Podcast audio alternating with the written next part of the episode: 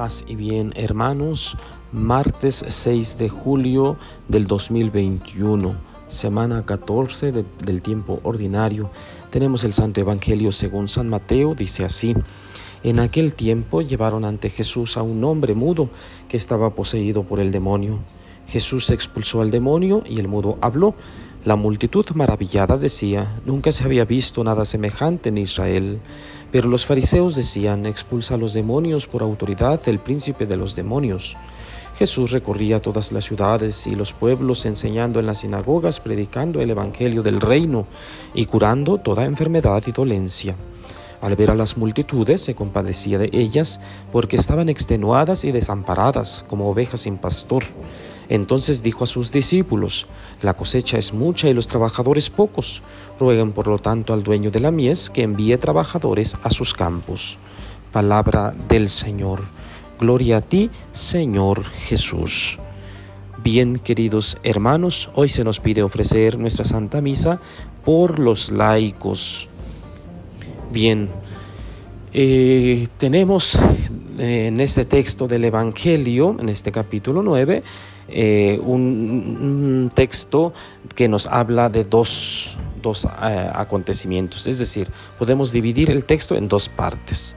Primero tenemos que decir que el capítulo 8 y 9 de San Mateo son milagros, milagros prodigiosos, grandes milagros en donde la figura de Jesús, la imagen de Jesús se sigue eh, fortaleciendo, se sigue difundiendo y sigue la gente impactada. Es decir, en estos dos capítulos la gente queda impactada por el personaje llamado Jesús que está recorriendo los pueblos, está predicando y está enseñando algo nuevo, algo que no habían escuchado, pero sobre todo que está realizando actos maravillosos, prodigiosos.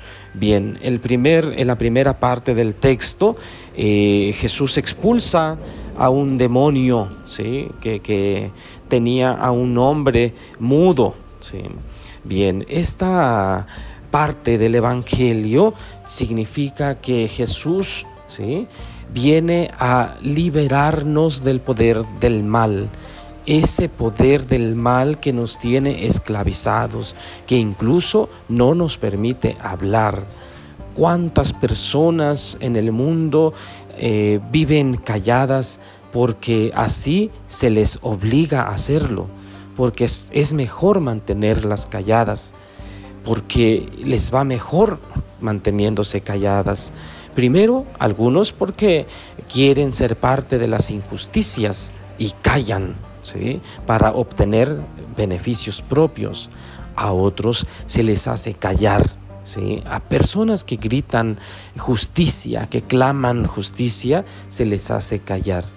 Bien, queridos hermanos, eh, en este ambiente nos estamos moviendo en la sociedad y Jesús viene a liberarnos, quiere liberarnos. Este milagro pues eh, viene a ser para nosotros una invitación a no permanecer callados ante el mal, a denunciar el mal, pero más que denunciar el mal, a no permitir mantenernos callados porque estamos esclavizados eh, del mal, por el mal, que el Señor pues nos libere. En la segunda parte del texto, Jesús recorría todas las ciudades. ¿De qué nos habla esto? De la misión. Jesús está predicando el reino de Dios, ¿sí? Y de hecho habla de la cosecha que es mucha y de los trabajadores pocos. Nos está hablando de las vocaciones, ¿verdad? Que cada vez vienen a menos nos está hablando de este anuncio eh, del Evangelio como un eh, trabajo encomendado a todos, como una ardua labor, ¿verdad? Que no todos nos comprometemos a ella. Queridos hermanos, todos los cristianos estamos invitados a participar en la evangelización. Estamos llamados a ser misioneros, estamos llamados a llevar el mensaje de Jesús que este texto, esta segunda parte del texto del Evangelio de San Mateo nos anime en la fe para que podamos llevar a Dios a los que lo necesiten. Y más que con nuestras palabras, que sea con nuestro ejemplo, que sea con nuestro testimonio de vida, que los demás puedan decir al vernos, es cierto, existe Jesús. Esa persona que cree en Jesús lo hace notar con sus palabras, con su forma de pensar, con su forma de actuar ardua labor, entonces, ser misioneros. No solo es ir por el mundo llevando la palabra, como hacen muchos, pero de una manera hueca. Más bien hay que llevar el Evangelio con el ejemplo.